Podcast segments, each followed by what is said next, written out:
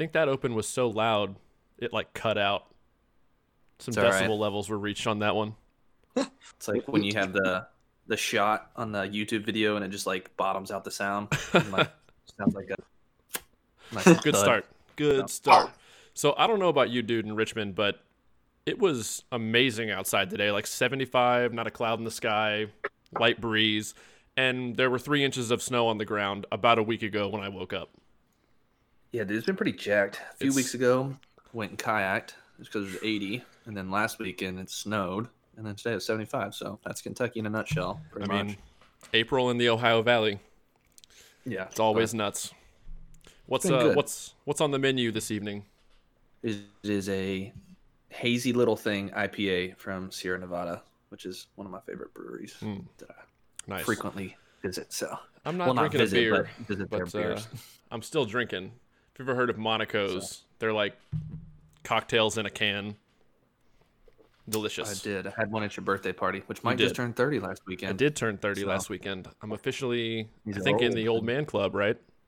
Knees are gonna give out. It's all gonna be good. Yeah. Yeah, I think I think your wife Audrey just kept telling me like you're gonna start waking up and like your knees and elbows and neck's gonna be more sore. I was like, don't don't put that evil on me. I'm not ready for that. Okay. I know you time. that evil on me, Ricky Bobby. You see, though, we all marched drum corps, so we were 30 at the age of 20, basically. That's a good point. We'll see. God, You- David, all it's right. like Well, as you years. can see, we have a guest today, but we'll introduce him here in a minute. I'll go through my intro spiel as quickly and concisely as humanly possible. Welcome everyone to the Aged Out podcast. I'm one of your hosts, Mike Fantini, and with me, as always, is Evan Worrell. and like I said a second ago, before we intro the guests, click subscribe on the YouTube channel if that's where you're watching. Uh, drop a comment, join the conversation, let us know what you think uh, about anything we've said, our opinions, all the usual blah, blah, blah. Share the video with anyone you think might enjoy our content. Smash that like button. All that stuff helps with the algorithm. If you're on podcast services, make sure you're subscribed. Follow us on Instagram and Facebook at Aged Out Podcast. Hit up patreon.com slash aged out podcast to support us financially if you so desire. You can give as little as just $1 a month. You know, we recently bought a webcam. Going to be trying to figure out the video, reaction videos, and everything here soon, and maybe eventually even video podcasts, but we haven't decided about that yet. So, but if not, we still appreciate the viewership. You're welcome here anytime. Check out LoneStarPercussion.com. Use the discount code AGEDOUT to save $10 on any order of $50 or more. That's basically like three pairs of drumsticks, a pair of mallets, like pretty solid deal. Everybody wins there. They'll take care of you. LoneStarPercussion.com. Well, now that I'm out of breath, Evan, I'll pass to you and take it over. For sure. So I'll intro our guest here, which is a gentleman that I've been in proximity to several times, but never actually talked to in person. Heard a lot about through some mutual friends. Uh, but joining us out from California is Brandon Zackey. Welcome, man. Thank you. Thanks for having me. Yeah, man, it's good. Uh, we have a we were doing a little bit of brief just back and forth before we got started, which we'll revisit. But already found out that we have a lot of mutual friends that we drummed with either at school or drum corps, or just were taught by. Uh, it's a pretty small world in the drumming community. We've Two said it on here several times, like two degrees separation. exactly. It's funny how that happened. So yeah, man, just uh, kind of take us away. Obviously, we know who you are now in the fact that you're a world class musician, drum set, quad player. But there was a journey to get there. So take us through it. Yeah, I mean, I'm basically, I started playing drums at the age of nine. Grew up in, in Southern California. Started on started on drum set. So I started as like a wee little lad, you know. Uh, played drum set for a really long time, but I didn't really like. I feel like I didn't really take drumming too seriously until I was in like high school, and then I got into the marching stuff, and that kind of helped to like really get me into it. You know what I mean? Like I was like I took lessons and stuff, but to me it was just kind of was like a, you know, it was like a fun thing, you know, but I wasn't like like super gung ho about it. And then I got really into the marching stuff, and then when, once I was marching, I didn't really like play drum set that much until I aged out. Really, like I took like close to like ten years off of the drum set, pretty much. I mean, other than other than just like random little like you know here and there like yeah. and stuff. But like Sit I don't, down.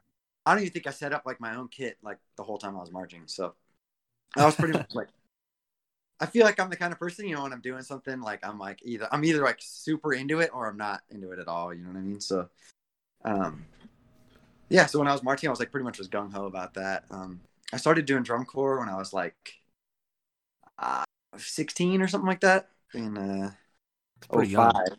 Yeah, pretty young. I think it was a I was like a junior in high school. Um, but yeah, I went to uh, Chaparral High School. It's just a like not really that great of a high school. We were like a little A class drum line.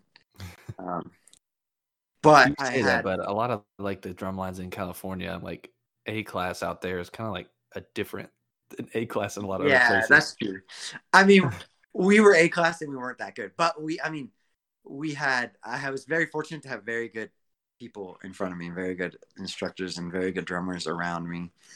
Um, and you know, I think it's kind of funny is like I feel like a lot of people that go on to do a lot of stuff don't really go to like the really really good high schools. You know what I mean? Like like all the people from like Ayala and Chino Hills, like maybe a couple of them will go on in March, but like for the most part, they kind of We've talked about that before. We Like have, they get yeah. such a high level experience at a young age that you kind of like burn Yeah. out. yeah, they're like, all right, we got it. We're, you know, I, I get what's gonna happen. It's gonna be the same thing, but I'll have to pay money to do it. Yeah, been there, done that kind of thing. Yeah. So whereas like you know the A class, a lot of the A class kids is like they're really hungry for for a high achievement. You know what Yeah, Um, right. Yeah. But anyway, so we went to uh, Chaparral High School and then I started marching at uh, Yamato. It was the first drum corps I marched in 2005. Oh Um, wow. Are they yeah. based out of California? Yes, they were at, at RCC. Actually, we practiced. Oh, Okay. cool. Cool. Yeah, or at least for a little bit, and then I think we practiced at like a school in Moreno Valley too.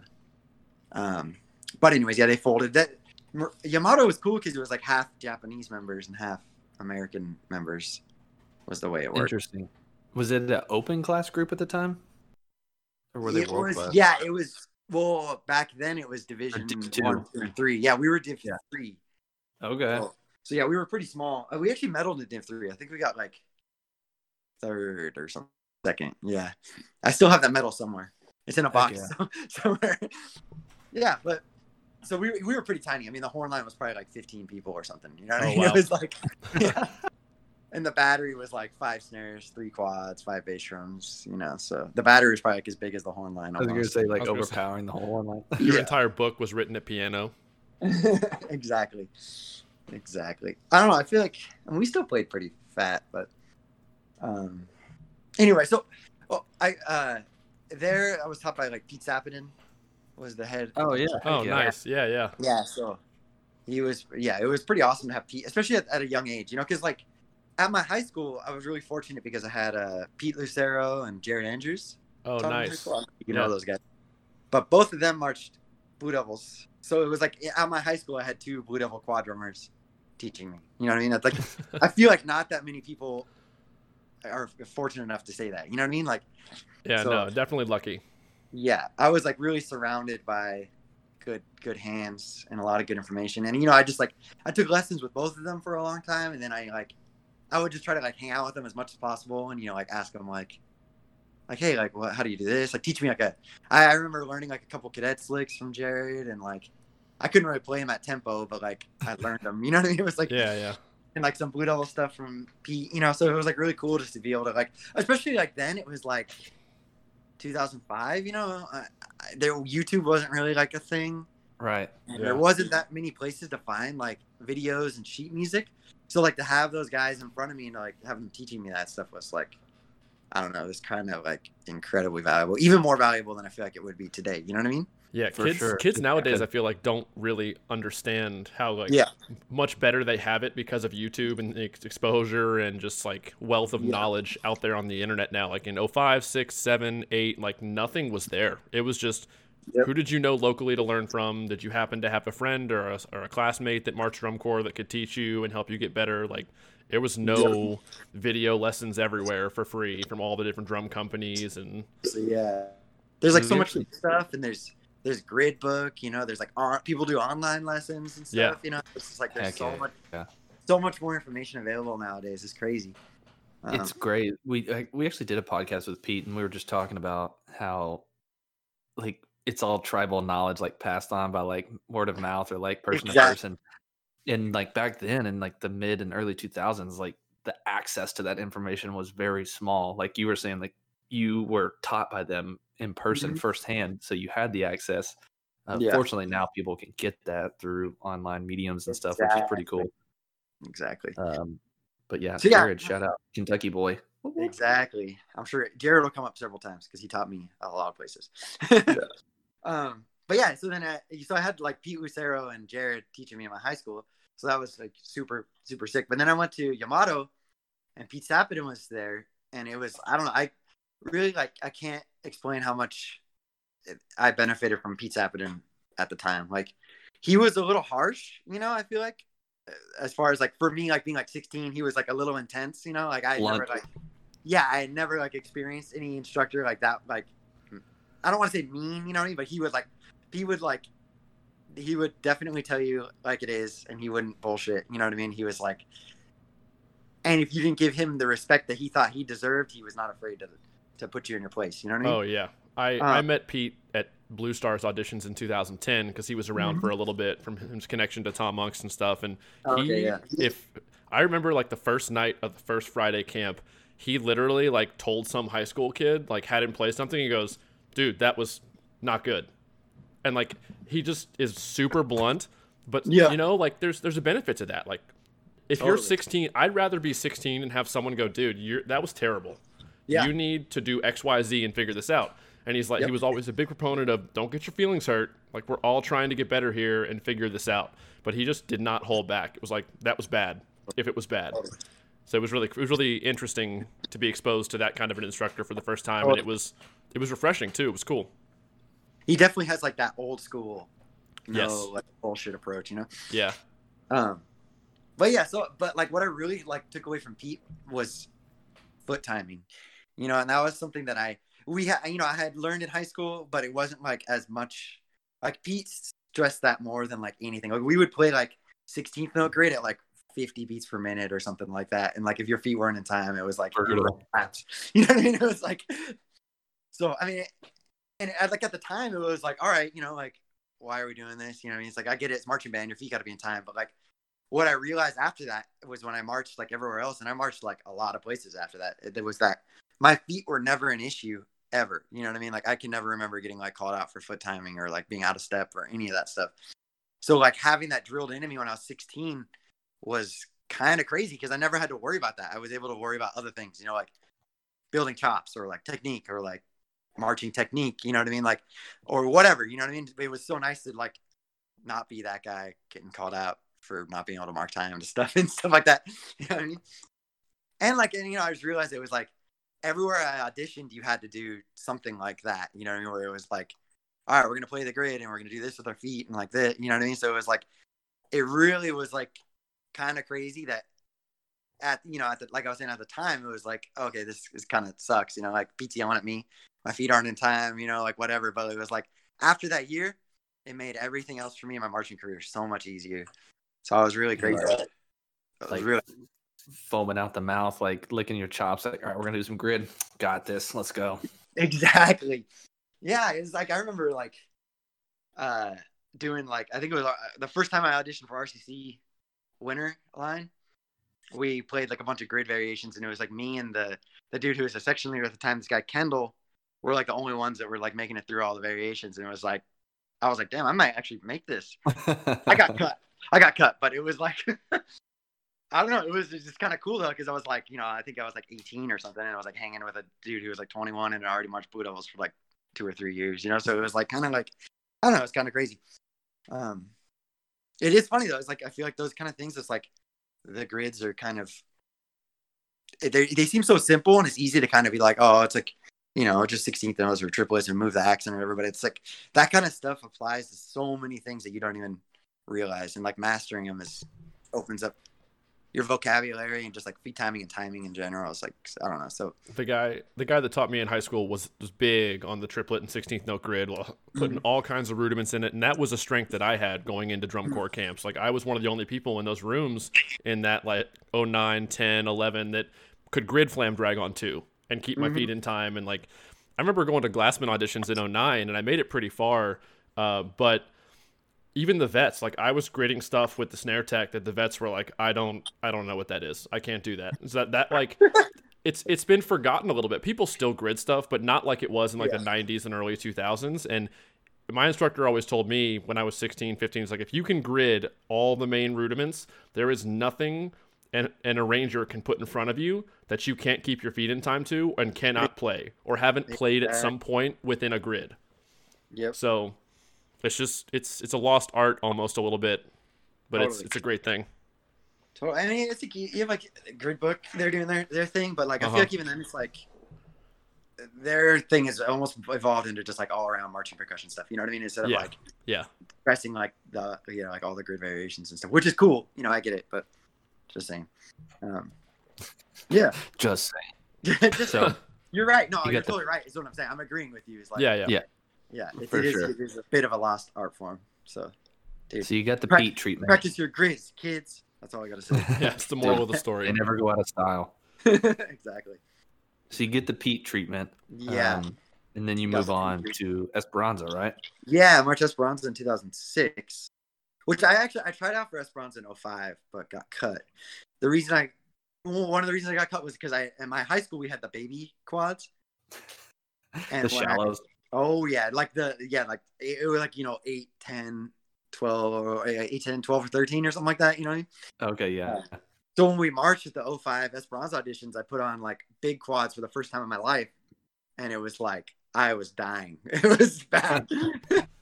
and I think when I was like, you know, 15 or I was like trying to like 15 or 16 or something, I was like, you know, I probably weighed like 140 pounds maybe. You know I mean? I was like a skinny little thing. The drums were just like, yeah, it kicked my ass. So, so I didn't make it in 05. You know, I pretty much got cut from like every drum line I ever marched the first time I tried out.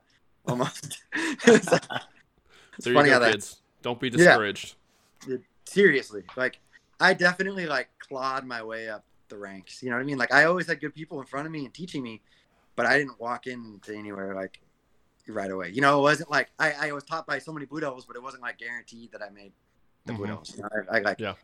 i got cut from blue devils the first time i tried you know what i mean it was just like it was for sure was like i worked my way up the ranks which i feel like is still is very important you know you gotta at the top groups, even if you're like smoking, if you don't really have like world class experience, they're still going to be hesitant to take you or won't take you at all. For you sure. know? For sure.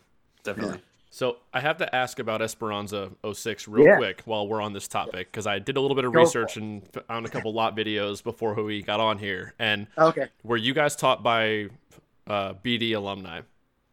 Yes. Yeah. There Okay. was a lot. There was a lot of them. There was okay. So it was Jared Andrews was a quad tech, one of them. okay. So I was taught by Jared again there. Uh, Miguel Guadarrama was also a quad tech. Who, if you don't know Miguel, 03, March 03 BT? yeah, he marched like uh, oh one oh one to four or something like okay. that. maybe like five years, something like that. Uh, maybe 2000 even. But Miguel is like basically like the reason people play quads like they do today. I feel like like Miguel and like Mm. Rudy Garcia. They before that, you know, you look at like the videos of like like the late 90s quad drummers, and then right at like 2000, there's like a weird switch. It's a shift. in Everything got a little bit play. flatter.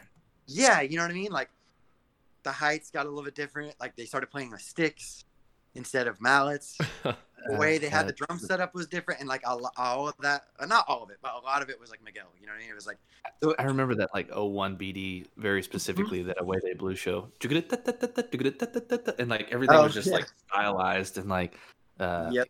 Was it Devin uh, Na- Namaki or Namaki was in that quad line or Uh, something yeah, I think that he was a too. Guy. Was right? he? I think so. Maybe, or I'm thinking somebody else.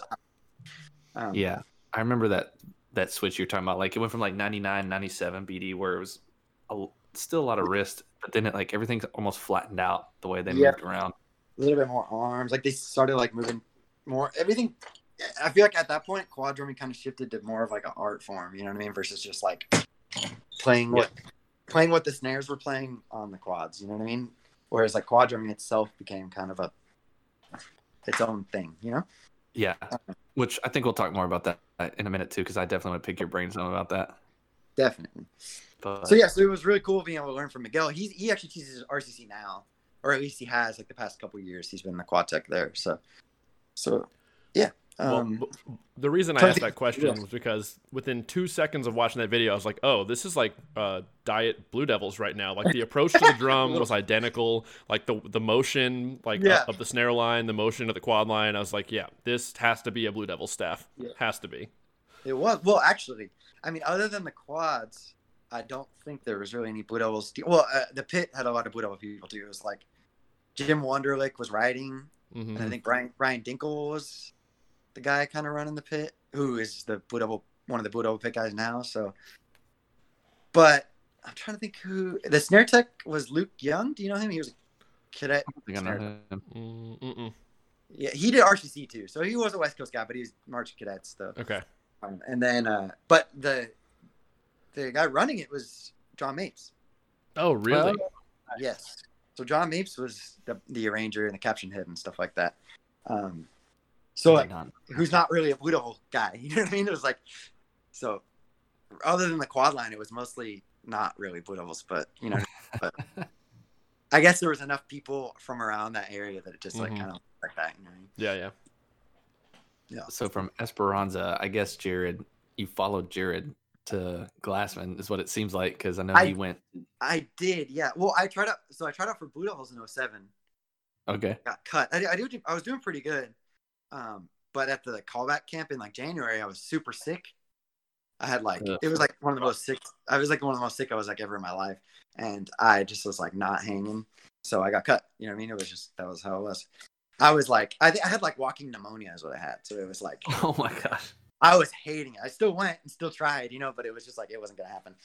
Um, so I, you know, I was kind of was like, man, like, you know, Blue Devils was like my my main thing. I didn't have any, I didn't have a backup plan. You know what I mean?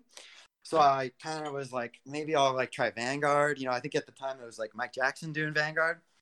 Um, so I remember getting like the Vanguard packet. I learned all those exercises and stuff, and then I was one day I was talking to Jared. This is okay. So I was marching RCC Fall, who Jared was the quad tech at RCC Fall too. So so he he taught he taught me there as well.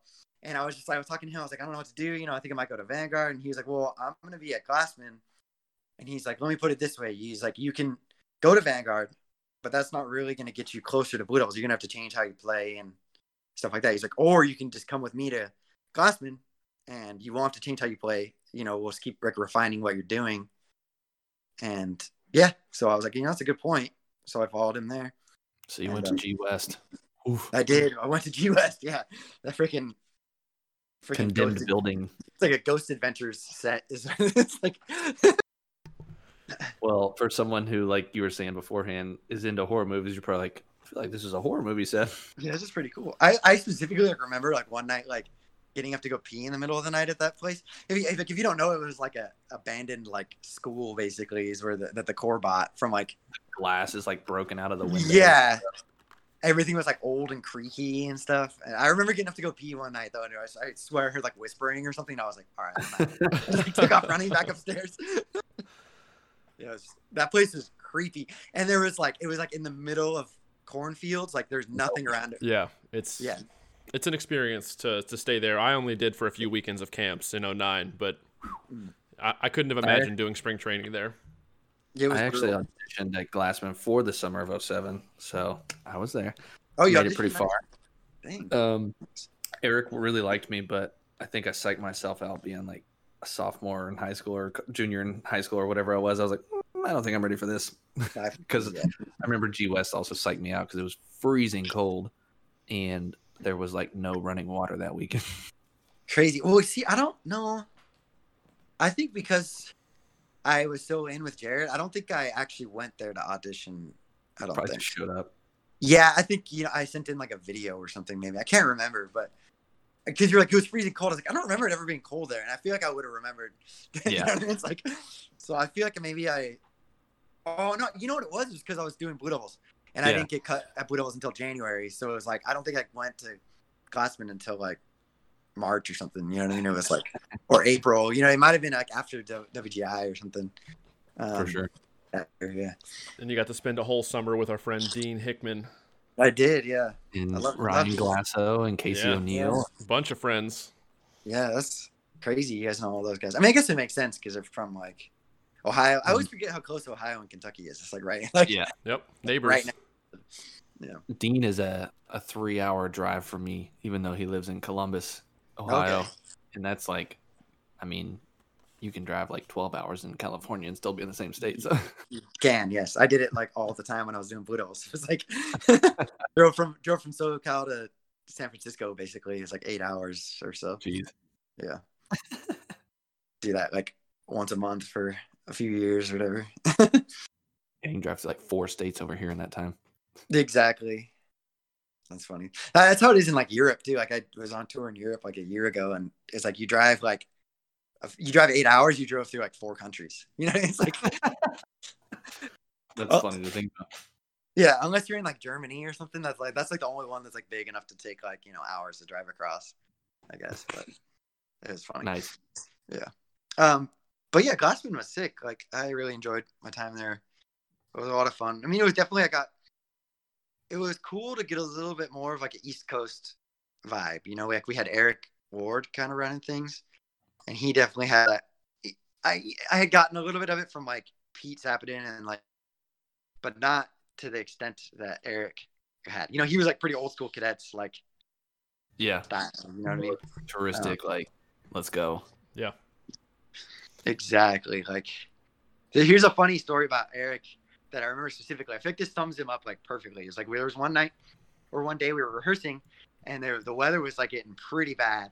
And I remember we were like doing we were repping something like the drum solo or something like that, like on the field, you know, like battery sections. And uh it started like maybe sprinkling or something like that. And he goes like, it, you know, we were all like, oh, all right, are we gonna like go inside now, or like, you know, we're gonna go like, it'd be, you know, go like I think we saw like the horn line like running inside. We're like, oh, cool, we're probably gonna go in here. And then Eric goes, oh, it's just a little like sprinkling, you know, that's not a big deal. And he's like, you know, we can do, we can, we can keep, we can keep going. And we're like, all right. And then, and it gets worse, right? So it starts like raining real hard. And Eric's like, oh, it's just a little rain. Okay, okay, we can keep going. And we're like, okay. And like, there was like lightning and thunder. I swear to God. And Eric goes, all right, last rep. Like there was like lightning coming down. It was like torrential rain. And Eric's like, all right, we'll do one more rep. And we did one more rep, like in the lightning thunder. I'm pretty sure it started hailing at some point. Like I swear. it was like there was like hail coming down, and Eric's like, "Oh, we got another rep." You know, it's like He no, was that probably would, that so would not calm. fly in drum corps today. no way. But you know, at the, we kind of hyped it. It was I thought it was hilarious. You know what I mean? Oh, like, yeah. It kind of sucked, but it was also like this is absolutely ridiculous. Like this is insane. Like I remember just like standing under like the little um little blow dryers in like the bathroom with my shoes and like my Uh-huh. drum cover, trying to get it to dry for like hours after. it was like so bad.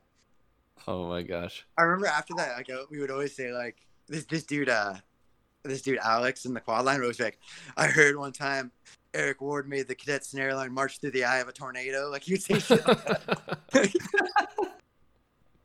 Actually, I did hear a story about Eric that like he got cut from cadets like his first year, but just kept going back to camps, and eventually they were like, "All right, you're in." Uh, I think it's- honestly, I believe it. Like makes sense. I wouldn't be shocked. I Yep. think it's I think it's actually true. I'm not. I, Gonna th- I think I, I believe it. Um, yeah, I don't know. Where were we at? Glassmen stuff. Yeah, Glassmen Glassmen's, stuff. uh, Trying to think. You know, the funny thing about Glassmen was uh, every year that I marched drum corps, it was like finals was in like Indianapolis, pretty much, or something like that. It's like in Indy. But Mhm. Glassmen, I, I went to an East Coast or Midwest corps, and finals was in California. It right. Pasadena. Nice. yeah, Had the short commute home. it was pretty nice. Yeah, just like just All chill. right, see you guys. exactly. Instead of like having to fly home or whatever. Yeah, Yeah, cool. finals both summers that I marched 10 and 12 was 2-hour drive from Louisville, Indianapolis. Wow. So like I just like it was so surreal in 2010. Finals happened, retreat happened, and Yeah. I mean, we went and took photographs and stuff after retreat in the lot. I just like grabbed my stick bag, put my drum and uniform back on the truck and un- got my stuff off the bus and I was in my bed in Louisville like 2 hours later. And I was just looking around like this is that was very abrupt. Like That is crazy. Yeah. it was wild. Dude, Especially Both- since you're like you're so used to the whole drum corps thing, and then it's like a shock to your system to like, yeah. like all right, I'm in bed like a few hours later. Yeah. dude, both, both of my summers, the day after finals was like move in for college band camp. It was like the next day. So like I remember Sunday after Saturday finals, I was like moving into school for like band camp to start Monday morning. And I was like, I'm gonna need a block to just sleep. you guys can like audition the Yeah. freshmen for the drum line, and I'm Like, I've just gonna doing- like take a nap. I've been doing this all day, every day for a few months. I think I'm good. Like I think I'm, I think I'll be okay. No, I yeah, take like, I block. And like Casey was there with us, Casey O'Neill from Glassmen, which I love Casey so much. Yeah. and we were and we're good friends and all that. Even though he's in Texas now, but Is uh, he really? I yeah, I just- I haven't talked to him in so long. That's crazy. yeah, man, he's living in Texas. He's got a kid. Damn. Wow. Good for him. Tell tell him I said hi when next time you talk to him. will do. I will. Yeah. I'll text him right now, actually. him. And then Good- good he says- contact. Evan, I bet the text uh, you get back is going to be "dude" with like five U's. exactly what he's going to send. But no, I gonna remember say- that I had to move back in to band camp for college at Moorhead. The same 2010, same thing. Evan day after tour ended, and and Casey like we did the auditions in the morning, and he was like Yeah. the section leader of Moorhead's drumline that year. And Yeah. he just looked at me, Evan, after the line was set. He looked at me, Evan, and one other guy who had just gotten off tour uh, with Glassmen actually in 10.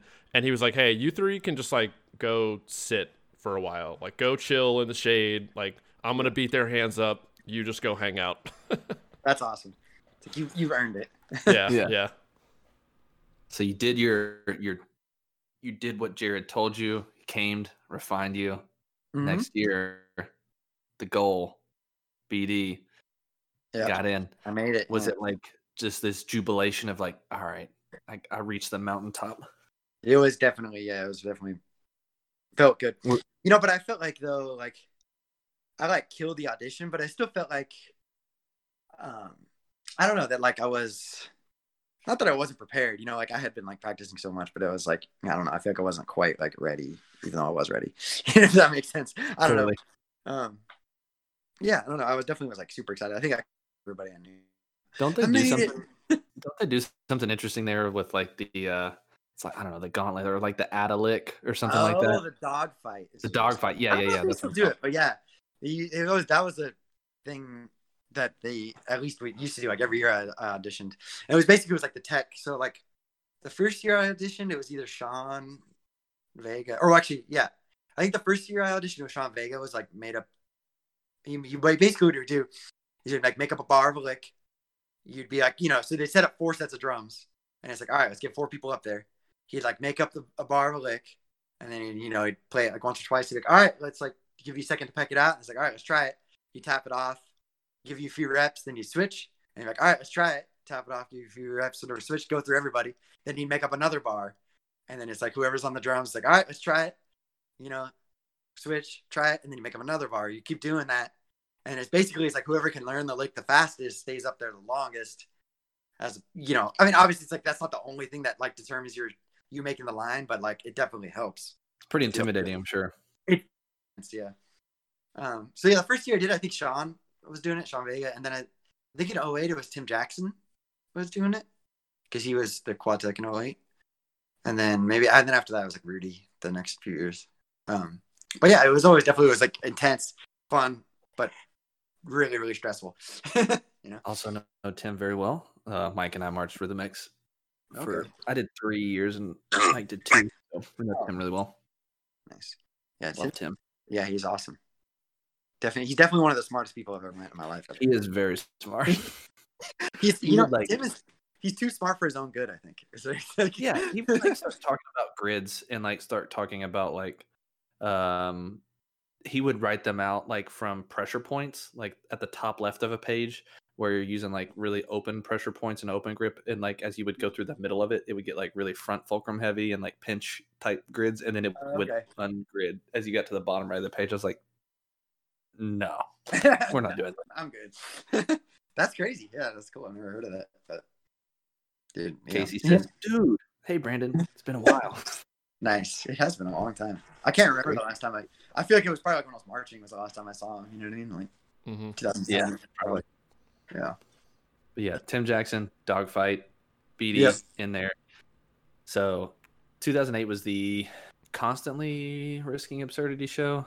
It Uh, was. Ri- Ryan Klaus is in there. Forgot about that. He was. Yeah, yeah. I'm sure. No you guys- Ryan. You guys know Matt Bowers too?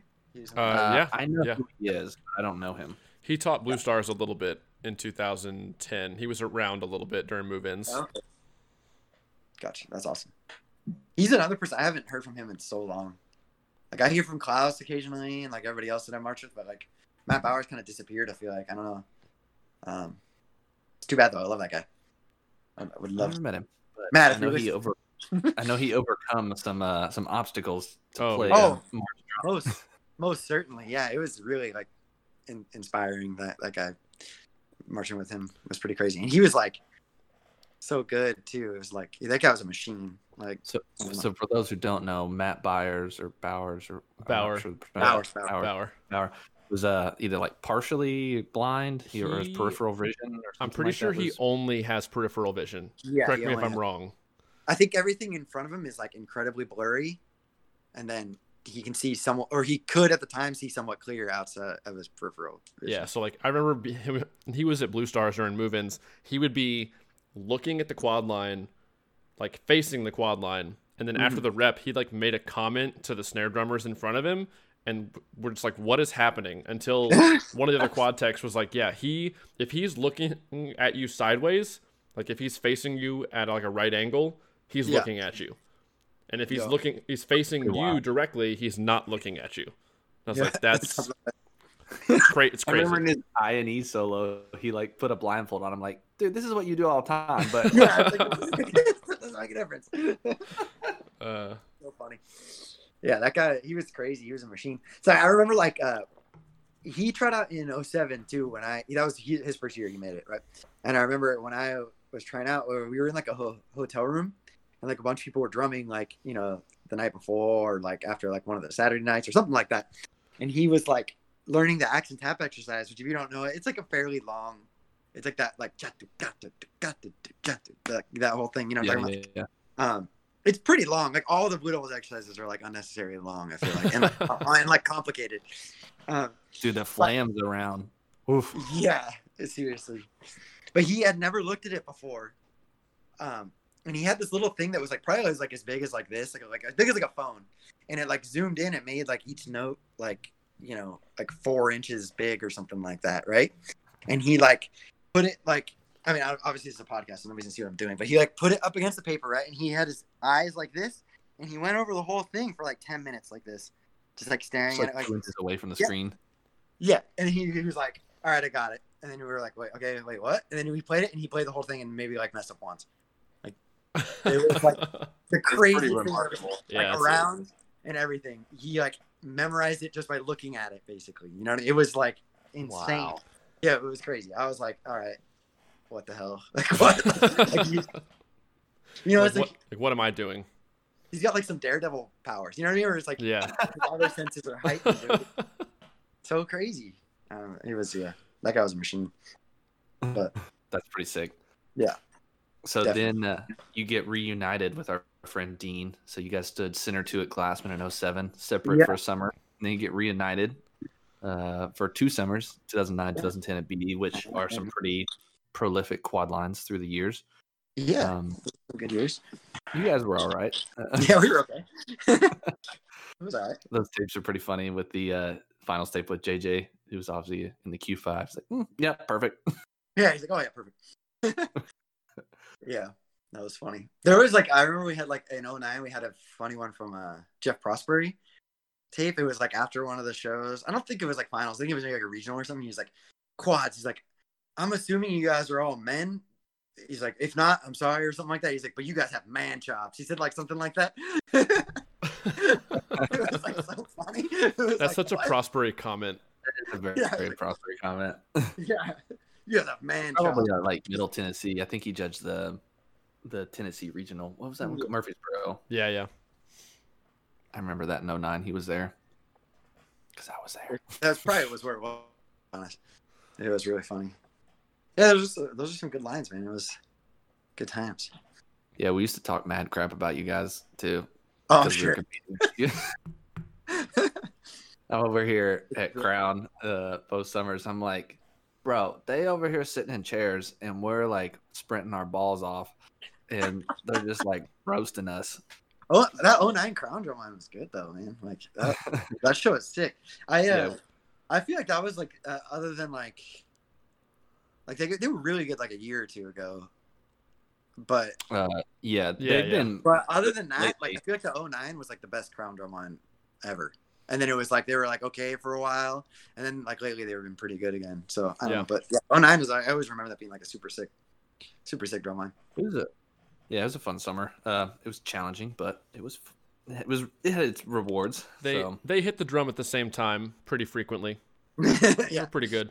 Yeah. it was And good. But like anything, I mean, in the heat of competition, like looking back at it now, I'm just like, oh, you can like unbiased. You can look at it a little bit less unbiased than I did when I was in it. yeah, yeah. Right. So- yeah, I feel you. Totally. but it's all good. But yeah, the and then the 2010 line, you basically got to run it back with the same group, except you switched out. Uh, was it Alex for Scott? yeah, for Scott Nelson. Yeah, which was it was uh, like that was like nothing though because it was like I loved Alex, but uh, and I mean it would have been so sick to have like five with Scott in there too or whatever. But it was like it was like oh man we don't have Alex anymore. And it's like okay we'll have Scott who we've already been drumming with. Like I had already marched a year or two at RCC winter with Scott and like had already marched like a year or two at RCC fall with him. So it was like I'd already been drumming with him for four years. You know, and he's just like all right, we're just like here you go. You know, it's like Just slot him really right in. you know what I mean? Exactly. It's like all right, nothing changed. So, yeah. yeah. I used to talk to Dean about it too, and because he was like, "Yeah, I'm in like the middle." He's like, "I don't know how, but I'm just like somehow I'm like in the middle of like these crazy talented people." He would always tell me. He'd always tell me about you. He'd be like, "Yeah, Brandon never hits rims." He's like, "I don't know how, but he just he's like, he never hits rims." He's like, "He was running drums better than anybody I've ever met." It's zones, kids. Practice your zones. That's how you don't hit rims. He's always told me that for like a decade. cannot- He's like, "He just doesn't hit rims." Yeah. The reason I mean I hit like way more rims now because I play quads like once a year basically, but but when I used to practice a lot, so like the, I feel like the reason because I've had people ask me before like how did you like you know not hit rims? I was like known I was literally was known for that, not just from Dean. Like I've heard like several people say that. Um, but I had like this like when I was first learning quads, I had like this like old like Cavaliers real feel quad pad. I don't know if you've ever seen that. It was like it, was it like the small one? it was small and it was like well no it was like it was like as big as like one of the like half Xymox pads or like a Vic Firth, Mhm. Okay. but Yeah. maybe a little bit smaller. You know what I mean? Like, but it was definitely wasn't a full. They weren't full circles, you know. But so you know how the old real feel pads had like the black rubber and then they had the gum rubber Yeah, too. yeah. the- Uh-huh. Yeah. So the the drums were made of like the black rubber, right? Like the black hard rubber. But then in the like playing zones were this gum rubber thing. So like where you put your sticks. The problem was that they were set up for like cavalier playing zones, which were different from how I was taught. So I would like practice like doing scrapes and stuff, and I would only hit like the little black rubber part that was like in between everything. So like I was like practicing for years on like this tiny little like thing, like hitting like only these like small little like black rubber part. You, you um, talking about like the Cavalier zones, like more like the A frame. Yeah, they were like more like Yeah. that, and then I feel like they, you know, when you when you play scrapes on quads, like at least like, I don't know if it was like more of like a recent thing, like when I was marching, but you play like them as close together as possible. You know what I mean? Right. To like conserve energy, right? So you're not gonna. You're go not to hit the middle of the one and then the top of the three. You're going to hit like the side of the one and then top of the three. Exactly. You're gonna hit like Yeah. an inch away from the rim of drum two, and then an inch away from the rim of drum one, like as tight as possible to conserve energy, right? Um, but I don't know if the Cavaliers didn't do that because their scrape zone was just the black rubber. So I practiced all my scrape zones just on this like tiny little like black rubber thing. So that was like when how I learned to play quads was on this thing. So when I would play on like actual drums, I just like never hit rims. It was crazy. That's pretty clutch. Yeah, so you just gotta practice your zones, kids. That's why, like, whenever I have a student and they're like, "What quad pad should I get?" I always recommend getting the half pads. I never say to get a full pad. Like, as much as fun it is as it is to have like look like actual drums, it's like, dude, you're never gonna hit that part. Like, why? Why even give yourself the option? yeah, it makes sense. You know what I mean? You'll be able to hear that you're, or feel like you'll just overextend all the time because you can. Exactly. You know what I mean? It's like you're gonna like, yeah. It's like at at times you gotta like break the rules a little bit, but it's like, why even like give yourself the option to do that? Like, especially when you're first learning. I That don't know. makes Yeah, for sure. Yeah so, anyways, but that's yeah, that's how I avoided rims. At least that's my theory. I don't, I, mean, I don't know if it's a scientific thing at all, but Worked out well for you. Yeah. It did. it did. I guess that I remember when kinda- I, Go when ahead. I go ahead. auditioned for Blue Devils, I think it was in 08 when I made it. They were like, I think it was like Tim and Sean, and they're like, all right, like play like, you know, this is the individual audition. He's like, all right, play like a scrape lick or something. And I played like some scrape thing. I didn't hit any rims. And they were like, you, I, I could tell they're impressed. They're like, can you do it faster? And I played it faster. I like didn't hit any rims. They're like, can you do it faster? And I played it even faster. I think I maybe hit like one or something. They're like, all right. And I was like, oh, I just it. I'm pretty sure I just made it. Like, like, This was pretty my sure that- ticket. that just clutched me my spot. That's awesome. Yeah, it was funny. It's funny too because now I talked to Dean and he's like, "Yeah, like quad drumming to me, and I'm not a quad drummer, so Yeah. Uh, by all means, I'm glad that we have more and more of them on here to uh, share the wealth of knowledge. but he's like, "Yeah, like now, like he's like, I used to be like so focused about playing quads, but on the back end when I was like teaching and writing and arranging, he's like, I don't even care if there's like one in there. I just want to like see some cool rounds and something unique and something different." Yeah, exactly. Yeah, it's like one of those things. It's like, it's like it's gonna happen. And I feel like sometimes it's like worth the, the risk. You know what I mean? To like, you know, if there's like a rim here and there, it's like, you know, it's okay. But actually, should, know, Which probably not shouldn't say that, but which I think that you probably were involved and participated in one of the most iconic quad features ever, um, is that which would have been oh nine? RCC 2009. Yeah, Uh, there was Yeah, a that couple one's sick. bangers. yeah, that quad line was really good. That was Yeah, classic. That's So the you- understatement of the century. you, Nick, and Jeremy, and Ryan, and Scott, right? yeah, yeah. Yeah. Stacked. It was crazy, yeah, because it was like I remember that quad line like specifically. I remember it was like uh our like last like four shows were like like amazing. I remember like it was just like it was like obviously finals and like you know prelims or whatever at WGI were like really good runs. But like I even remember like SCPA finals, like which is the Southern California circuit, and like SCPA prelims. Like, I remember there's just like so many shows in a row where I was like, damn, like that was like really good. Like early in the season too, it was like you know, because it's like even like I mean, you know, you're in good drum lines. It's like even like you'll have like iffy shows. You know what I mean? It's like, yeah, but yeah. I can't ever remember eh, like ever having a bad show with that quad line. You know what I mean? Like, It's gotta yeah, you know good. I mean? yeah, it was kind of nice. Even So- ten years later, people, kids are still learning that that Yeah. quad feature. it's like that one, broken- the 2011 drum one, three. the 2011 one, everybody knows too. That like the one's like, you know what I'm talking about? Like starts with Oh yeah, yeah, from on the uh, the the paper aeroplane show. Yeah, yeah, 2011. Yeah. I feel like every time I'm like running an audition or like something like that, everybody's like, at least one person's playing that. Like, I'm like, how do you? What? It's like 10 years old. Like, so funny. Why did he keep breaking his drum three? Did, was that just like I'm gonna break this? I don't know. He's just a beast. Jeremy. Because I think- Jeremy, taught Nick and Scott right at La Quinta. He did. Yeah. He taught a lot of good people. He taught Nick and Scott, and then this dude, uh, Andrew Verdusco, who marched RCC 2010, 2011. He marched Blue Devils 2011 and 12 or something. I don't know, something like that. So he, Jeremy taught like four Blue Devil quad drummers, like by himself, basically. it was like, yeah, that guy was crazy. I don't know. There's like been this like running theme, like recently in SoCal, that it's like, oh man, quad lines like aren't as good as they used to be, or whatever. There's like a, they called it the Great Quad Drought. I I heard some people say. it's like you know, just like man, you know, the talent isn't as good as it is. And every time anybody asks me like, "What's up?" I just say it's because Jeremy doesn't teach anymore. Like, you know what I mean? It took. Let me put it this way: when I was marching, like so, 2010 RCC, there was Jeremy Summers, right? And then he he taught Nick, who was in the quad line. He taught Scott, who was in the quad line. He taught Andrew, who was in the quad line, right? So four of those people were Jeremy or were taught by Jeremy. You know what I mean? and then I myself had to be taught by two Blue Devils and march like four years of drum corps to even get close to where they were. You know what I mean? It was like, so whatever he was teaching them and the way he was teaching them was working. You know what I mean? It was like, I, that dude, he was incredible, man. Yeah, it's like crazy. There just- used to be videos on YouTube of like their high school indoor, and it's just like the snares are playing. It's like, oh, okay, this is pretty good. And then it's like the quad play like a quads was like five minutes long. You're like, what the? hell yeah, yeah. Uh, I- I hope it's yeah, that was like the best. It was like the best high school quad line ever existed. I'm pretty sure. Uh, probably. there's there's yeah. some good. There's, there's some good Dartmouth quad lines though, for yeah, sure. yeah. yeah. Yeah, like I'm pretty sure there was one year where like two of the dudes marched cadets or something at Dartmouth, and they they were They shit. had two Wouldn't quads. surprise me. Yeah, it was like two quads, and they were both cadets. It's like Yeah. so, but eh, yeah, I don't know. Jeremy for sure was like he just had the Midas touch. You know, like anybody he taught. Even myself, it was like I you know I stood next to him, taught with him, or not taught. I was taught by him, and then also marched with him several years. It was just like every time I was just like learned so much from that guy. You know, it's like crazy. I've He heard just like yeah, I've he heard was- crazy things, like incredible things. Yeah.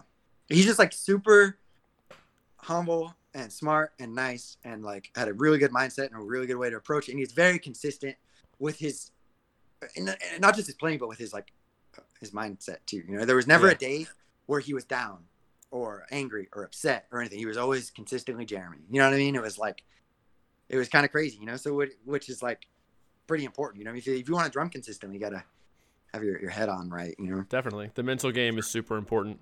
And uh, uh, Jeremy taught the quad line at Blue Coats in 2012, my age out summer when I was there playing snare drum. And he, even even the few times where he would like work with the snares on something when the snare techs were busy or whatever down in the field, Yeah. like I could just tell, I was like, this guy has it figured out.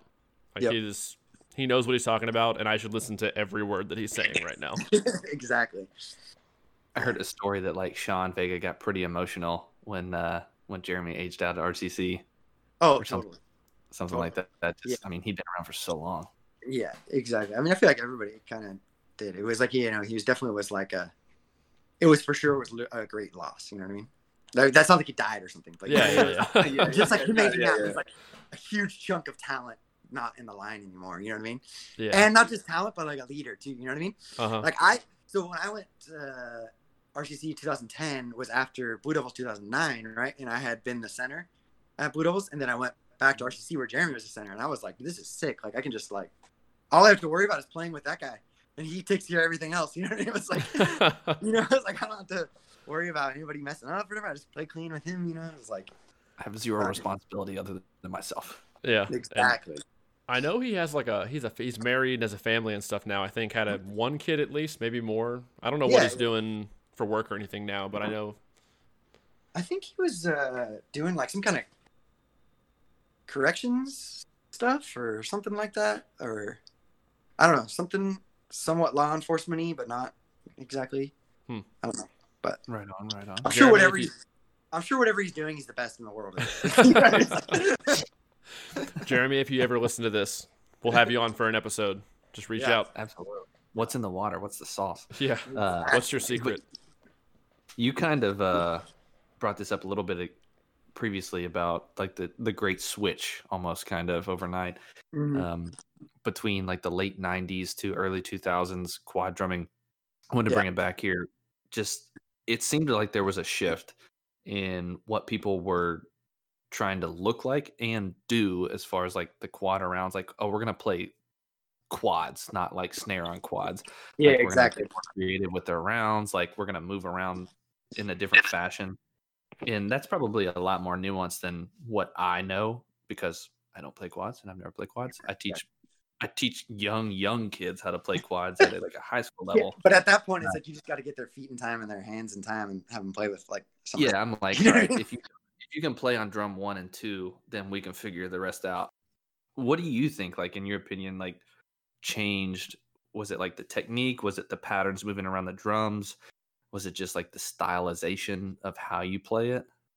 Just people using the quads in a different manner than facilitating a the snare book or, or mm-hmm. I don't know.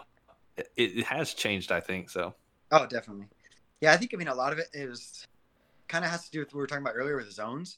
Like I feel like I don't I'm not sure when that came about exactly like the specific quad zones, not just like the zones like your set position on like one and two, but also like the scrape zones and stuff like that and like the way you cross over, play scrapes and stuff like that. I don't feel like that didn't really come about until like the late 90s. It had to have been. I'm not exactly sure, but I feel like once that happened there was like a little bit of shift into not just thinking about like playing the quads but also playing them efficiently you know what I mean? And having like a consistent approach from one drum onto the around and being able trying to keep the same heights as you would have on one drum, even when you're playing like some more difficult rounds. Um, but also, like I was saying too, I think have a big part of it too. You know what I mean? It's like playing with sticks. You obviously they feel different than mallets, so it's gonna change how you play. You know what I mean? Like, I like I personally like quad mallets, but the only problem I had with them is that you can't practice them with them, not on quads. You know what I mean? It's like you can't use them on a practice pad. So it was always like, why am I using like a different like implement to practice as I am to play? You know, it's kind of like weird. Um, I've I always like, imagined that the mallets have like a lot more rebound. than oh yeah, sticks. yeah, it makes it like a lot easier to move around the drums. I feel like it, everything just, like bounces like way more. It's like you know because they're more top heavy. You know what I mean? So like yeah, it makes like getting over the rims a lot easier too. But like I feel like once you start playing with sticks in it, the style is going to change a little bit. You know, it becomes more like almost like timbale esque. You know what I mean? More timbale esque and drum set esque related. You know what I mean? Versus like here's some weird cookie mallets that Right. aren't like anything else. You know. So I think that's part of it. You know, you too. You look at there's like a lot of emphasis on like the the look, like posture too. You know, like how people are standing. Like that's kind of normal nowadays. But I feel like you look at the like mid '90s quad lines, and they're all like, you know, what I mean, they got like that hunched Taser over, neck. like- yeah, exactly. And then it wasn't until like you know early 2000s that they started like staying like straight up. You know, like looking like tall. I guess. I've always Um, just imagined quad drummers being tall. They're all tall to me. Yeah, it a definitely. lot of it a lot of it too uh just from a snare drummer's perspective is that people these days playing quads and it, i think it started in these early 2000s like bd and stuff Mhm. spend a lot more time crossed over than like they used to. and they used to Like, oh Yeah. here's a crossover like oh we'll play a paradiddle and cross over the right hand on drum four and like that sort of thing but now they'll like move the left over to like drum three and like spend a lot of time moving between like two four two four eight inch or something like that and so That's they just spend yeah. a lot more time doing different things Yeah, that's a good point. I mean, yeah, their rounds have evolved as well. You know, just like over time. I mean, people, you know, you get cre- people get more creative every time and build upon what the previous generation did. You know what I mean? So it's like, I wonder who the first person was like, we're gonna cross over the hands. It was like, whoa, you know what I mean? And now it's just like, it's like you know, it's a crossover. You know what I mean? So it's like, I don't know, but yeah, did, totally. did you guys have a lot of liberty uh within the groups that you were at like bd and rcc to like all right this is the this is the skeleton like Mm. w- what do you got Yeah, definitely. I mean, it, yes and no. I guess there's like, I feel like sometimes you know we would try to put stuff in. It honestly, it almost like had to do with like how well we played the first rep. Like if we like changed the part and we made it harder, if we played the shit out of it the first time and like you know uh, like Skojo or like Sean Vega noticed it, they'd be like. All right, okay, cool. But if it was just like awful, it's like, nope, that's not happening quads. You know, what I mean? so it's like we would like try some stuff that you know didn't end up making it. Um, I don't know. It's just, I guess. Um, as far as like RCC, yeah, like I feel like we did. It was like Sean would like have a lot of like, usually like the quad breaks would be like have Sean parts, and then it would have like blank parts. It'd be like you know Jeremy make something up, or like you know, and then we would like fill that in, and then maybe he would have a part written on one drum, and then it would be like arounds with like a question mark or something. You know what I mean? So, so yeah, no, and then there was some stuff where he like specifically had like it was like Sean ideas. So it's like this is what's gonna it's gonna be. You know what I mean? So I guess yeah, it kind of depends. We had I feel like we maybe had more freedom than most groups, but there were some times where we definitely overstepped those freedom. and it was just like, nope, it was that ain't happening quads. show up to ensembles like really that's what you came up with exactly. yeah. that's pretty awesome Yeah. um so i guess you took a hiatus like you said previously in this podcast for like 10 years where you didn't play drum set but Mhm. then obviously now you play a lot of drum set. Yeah. um what sort of crossover happened between like marching quads and like the skill sets that you learned and mastered and crafted over like those 10 years facilitated you to like pick it up quickly or maybe quicker than you would have without it and just like apply that to playing the kit? I mean, yeah, like I was saying earlier, it's like well, I'm the kind of person like when I do something, I'm like either like all into it or I'm not, you know. So like now that I'm aged out, I'm like all into drum set, you know. And so it's like I play, you know, almost every day, pretty much for like a couple hours, probably. Um, so yeah, I mean, I think there is a lot like of cross crossover, not like actual crossovers, but you know, things that apply to drum set from the marching world and vice versa. Actually, like I feel like playing drum set a lot has made me a better quad drummer, even though I don't actually play quads that often. If that makes sense. I don't know. I think Um, it makes yeah, yeah. Yeah. Uh, at least like you know i might not be able to play like the as quite as many oh almost dropped my phone i might not be able to play like quite as difficult of a rounds as i maybe used to but i don't know i, I definitely have more chops you know I, ju- I guess i'm also older so i've just been constantly improving things too you know so Efficiency. Exactly yeah. Just get refine the technique you know get more relaxed more efficient. Uh, but I, think that is part of it too is like in marching stuff you focus more on there's a lot more emphasis on the downstroke you know like stopping the stick playing with two heights and stuff. Whereas drum set it's like yeah it's important but it's also not you know it's like i'm the only person playing so if i if my like downstroke is uh, slightly of you know it like rebounds a little bit it's like not a big deal you know what i mean? It's like obviously you want to have refined heights for dynamics and stuff of course but like i feel like since i play drum set i've become a lot more efficient with my technique. I don't stop the stick like nearly as much you know every, uh, i try to let everything rebound as much as i can when i can you know? Um It's like much more about like the rhythmic accuracy than maybe like yeah. the person to person because that's not a thing. Yeah, it's not a thing. It's like I just gotta sound good with myself. So who cares if the heights or whatever they are? You know what I mean? It's like, um, and then I've just let my I've kind of let my technique become more adaptable. You know, it's like some days like I'll play more French, or some days I'll play you know another way or whatever. You know, it's like whatever feels good. Whereas I think when I was marching, I was very like set in stone with like this is what my hands are. You know, like this is what they look like. Yeah, which it was kind of nice because it was like I knew I knew my technique through and through. But now it's like I feel like some days I'm just like, oh, I don't know, this feels kind of weird. Oh, okay, that feels better. You know, it's like, but um, I don't know. And then I just like try to play everything as relaxed as possible now, which you should still do when you're marching. But I feel like you get caught up in the way things look sometimes.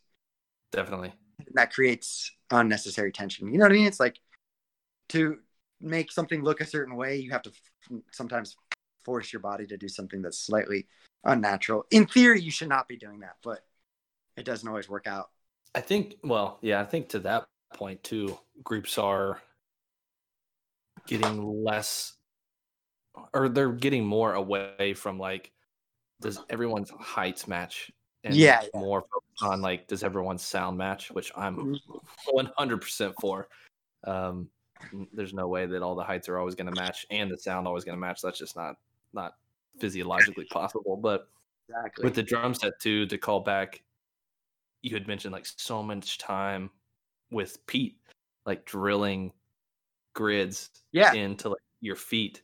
But now obviously it's the same concept, but a little bit different. Like you're not doing quarter notes with your feet all the time, but Yeah. there is a sense of pulse that stays the same while moving and shifting throughout these like hemiola or like over the bar line rhythms and stuff like that.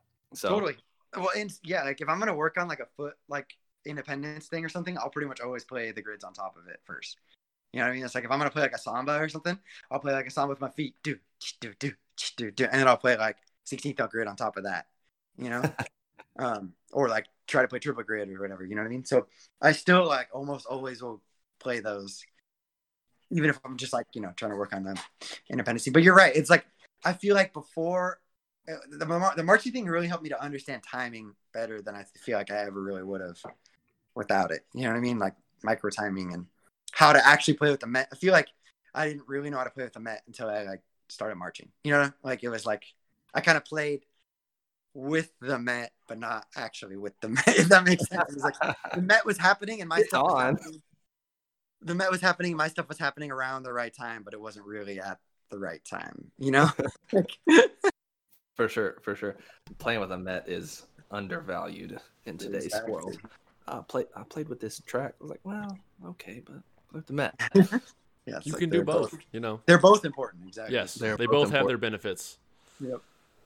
Um, and I mean, obviously, like you know, rudiment stuff like totally applies. You know, like if you can't, like sometimes it's like, I guess it just depends on how creative you are. You know what I mean? It's like you can make inverted flam taps into a groove if you're creative enough. You know what I mean? Or like a fill. And then there's some stuff where it's like I play it, I'm like oh, I don't know if that would ever work, but then it's like maybe I'm just not thinking of it the right way. You know, it's like So that, that that's something I know. I checked out a couple of your drum set videos. Evan sent me links to before we did this, and I noticed there was a lot of overlap in the rudimental space. Like you apply, you play a lot of paradiddle diddles, like Yeah. a lot of paradiddle ru- rudiments moving around the kit, and Mm-hmm. it's funny. I, I always try. It strikes me when I see someone do that a lot because I remember purposely like there was a you know who Pat Petrillo is.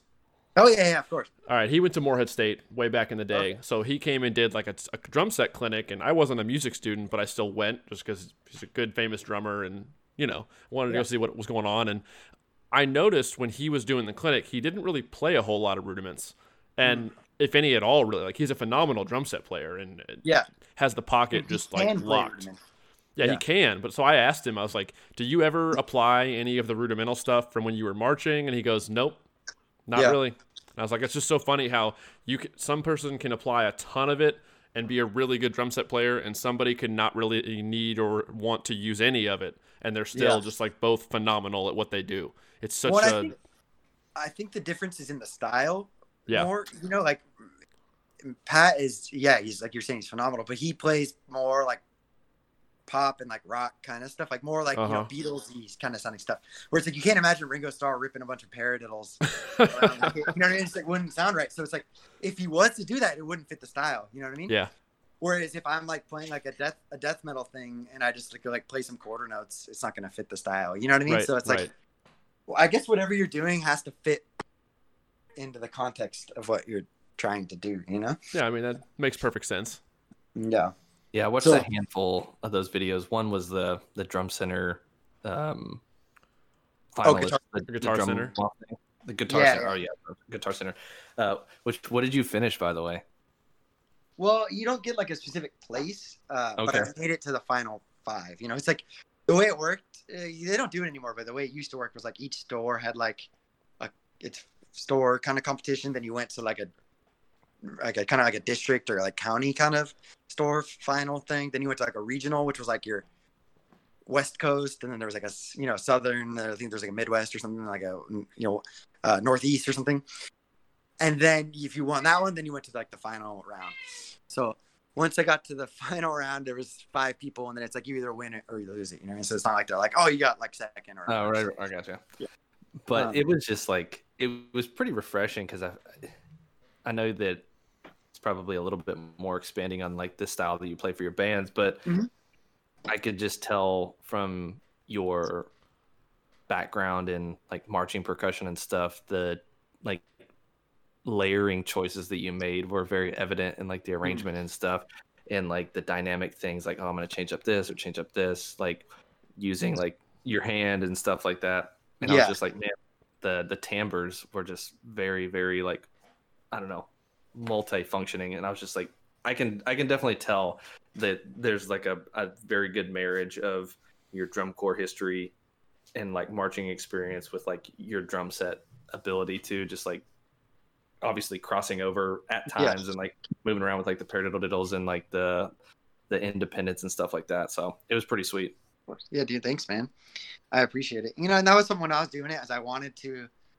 I knew I, knew I wanted to use the little octopad thing, the little electronic pad, like as little as possible. So I was trying to be like, all right, how can I be make this as creative and cool as possible without like using that oh, little overusing it Yeah, because like the previous like couple winners had used it like so much, and I was like, I could tell people were kind of sick of it. Like every time I would go into like YouTube comments, I would see people like, "Oh, get rid of that freaking pad," you know, like stuff like that.